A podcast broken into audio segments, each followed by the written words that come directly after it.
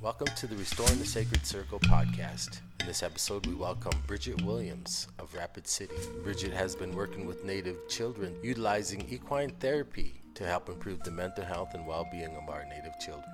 If you would like more information regarding problematic sexual behavior of youth in Indian communities, please log on to our website, ncsby.org, and download your free copy of the toolkit.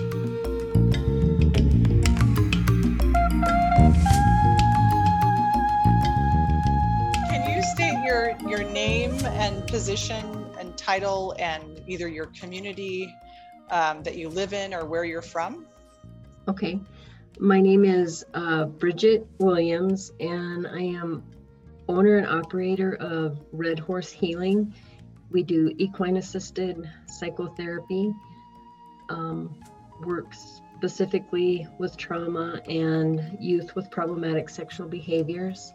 And I live in the Rapid City area, and the communities that I serve are in the Rapid City area, um, Rosebud, Pine Ridge, Cheyenne River, and now virtually as far as Sisseton, Wahpeton.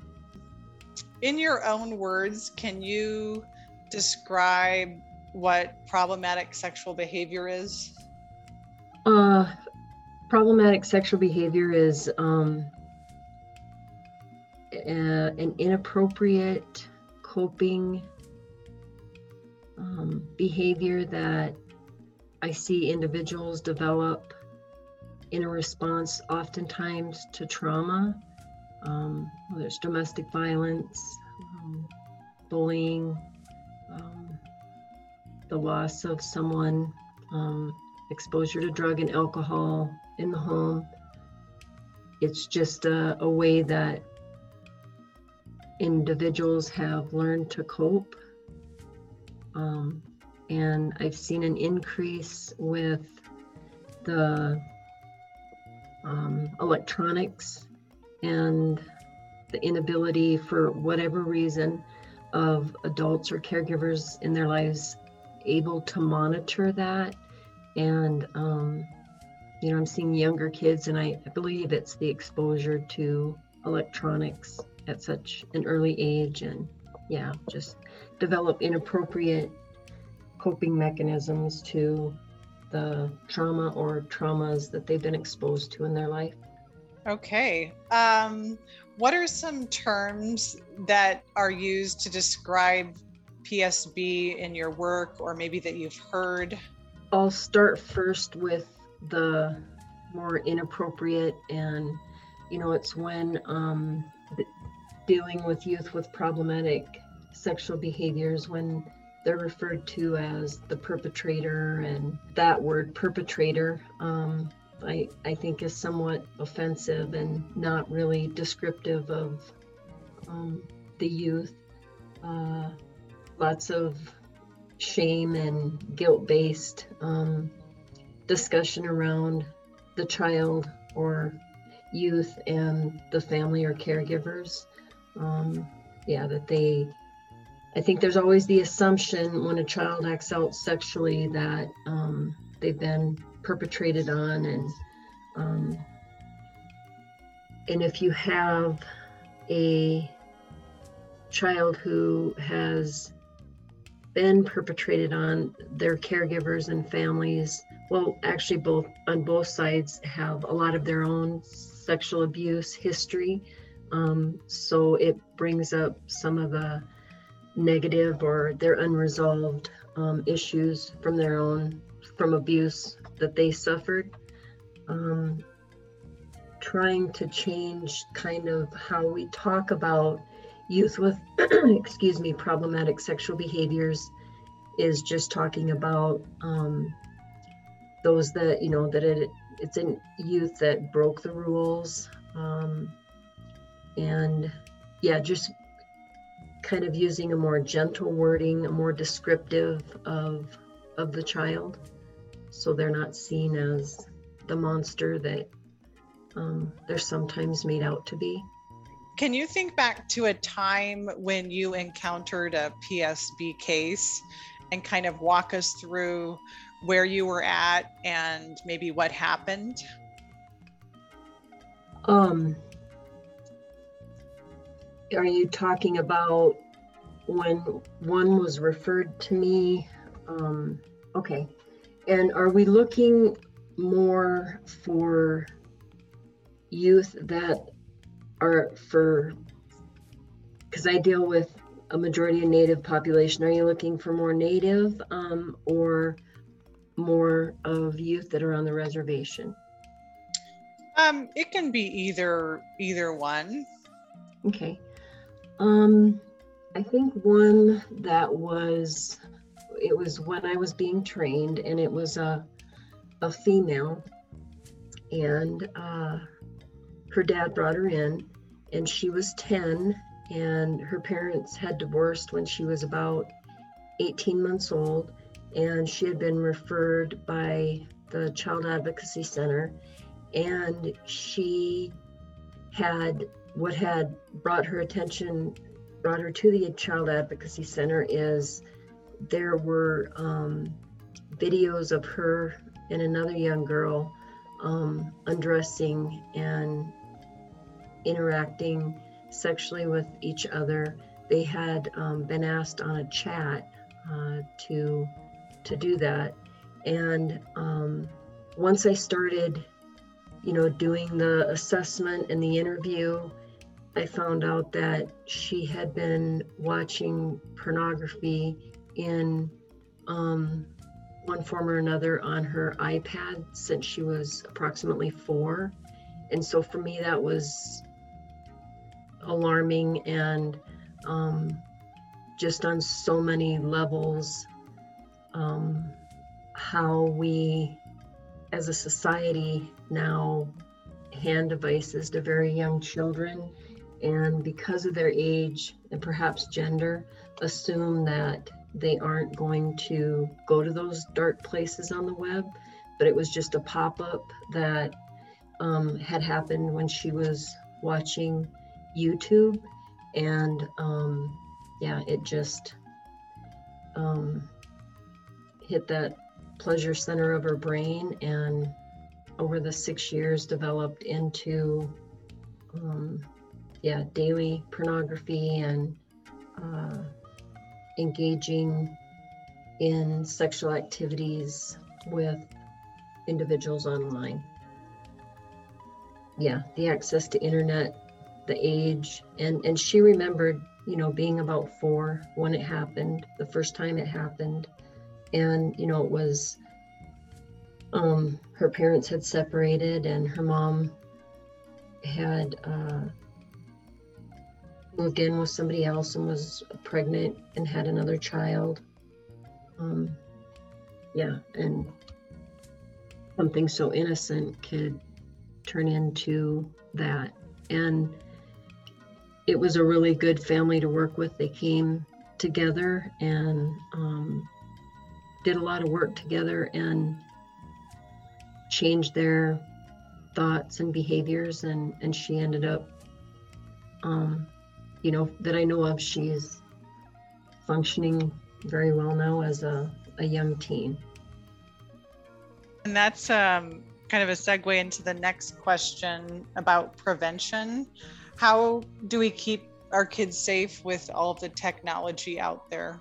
There's, I think it's just the conversations, the early, you know, we we don't have the opportunity to teach kids the sexual behavior rules, unfortunately, most times until um, there's a reason that they come in contact with us. So I think prevention, part of it would be um, finding a way for us as a society to shift to talk about these rules more. Um, in Rosebud, the sexual behavior rules are now um, a part of the early Head Start program.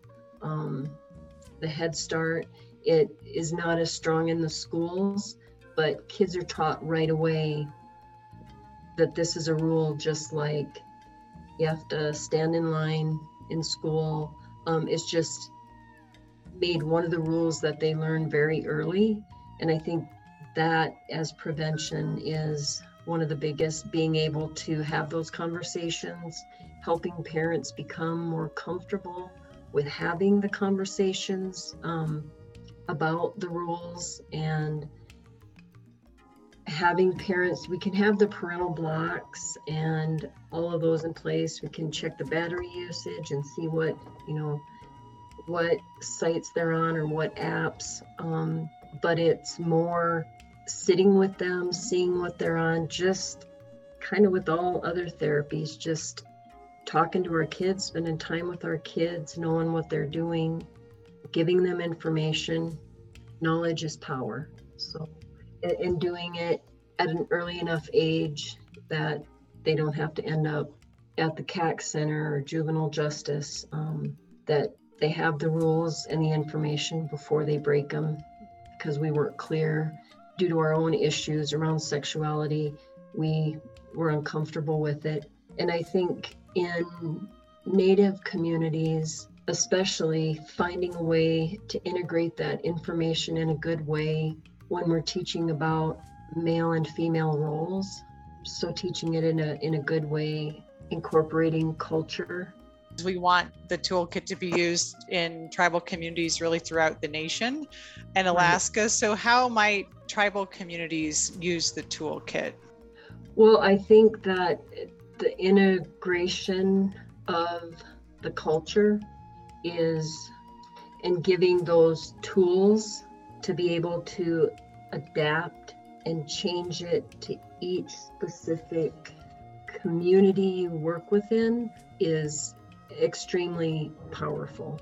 Because even within some of the community or the reservations here in South Dakota, depending on which community within the reservation, which family, many traditions or cultural experiences can be different so that ability to adapt to the community. Because there are so many variables whether you're using a male female dialect in language um, whether um, i'm in he dog which is on the rosebud and i'm going to a, a certain medicine man who um, only male, female um, inipis or sweat lodges, um, and the teaching of why he does it that way is extremely helpful versus going to Spring Creek on the Rosebud and having a medicine man or someone who runs the lodge allow both genders to go in. Yeah, I think the toolkit would be helpful with that. Okay, that yeah, that that makes a lot of sense. And then, what advice do you have for other people working in the field? You know, I think um, the only way that we're going to have an impact is the earlier intervention. Most it is uh, finding a way to walk through your own trauma or experiences in in regards to any sexual abuse. Because if you haven't walked down some of that, you're not going to be able to think clearly and help guide both the youth and the family that you're working with. I think the other is in whatever community that you are working, you don't have to know all the cultural components. It's really important who you know that can help connect the relatives or clients that you're working with to their culture and um, find the answers and to all these questions. You know, um, traditionally, traditionally in Lakota, you know, um, females and males as they were growing up did not play together and um, didn't interact very much you know, maybe through some of the social gatherings when, you know, there was storytelling or that kind of thing, but they generally didn't play together. When Albert White Hat would talk about that, he would say that it wasn't a discipline or it was males had a role to learn about and fulfill, and females had a role to learn about and fulfill in order for the community and the Tiwahe and the Tiospaye to work as a community. It appears as though once some of that changed, um, as colonialism happened, more of the behaviors that we see now came into being. Um, that many of those lines were crossed that were traditionally in place for many reasons. It wasn't that there was never things like this didn't happen, but it was a rarity rather than what it is today on the reservations. It, the self care, taking care of yourself so that you can pace yourself, because especially, not especially, but in um, reservation areas and urban as well, we, you know, you have transportation issues, getting um, clients to be able to make it to, to the services. Um, you have the drug and alcohol um, addictions of others in the family. You have to be very creative in order to be able to lift families up and help get them here. Um, and that takes a lot of energy. So the self care, the creativity of, of how you make it work, the consistency um, being your word, um, showing up and having the plan of care in mind, but also the awareness that you have to meet that family where they're at. And sometimes it's not where you had planned on them being. And that when I when I was trained both in the group and in the family model, I kind of had this ideal that it would be, you know, this many weeks or this many months. And, um, you know, it would kind of be like just checking it off and getting it done. And um, that's not how it is in communities where there there isn't transportation where there is um, extreme poverty and drug and alcohol use in order to even for many people cope. So it it takes on a whole different meaning. And trying to find that support system that is both within um, the family and the community. Yeah having building those relationships in the school dss the courts um, as well as in the families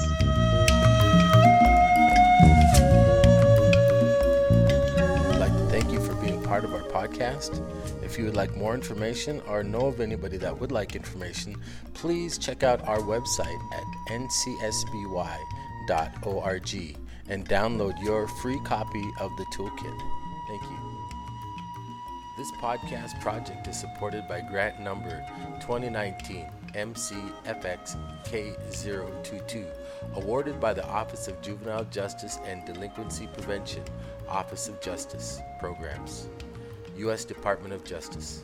The opinions, findings, and conclusions or recommendations expressed in this publication are those of the authors and do not necessarily reflect those of the Department of Justice.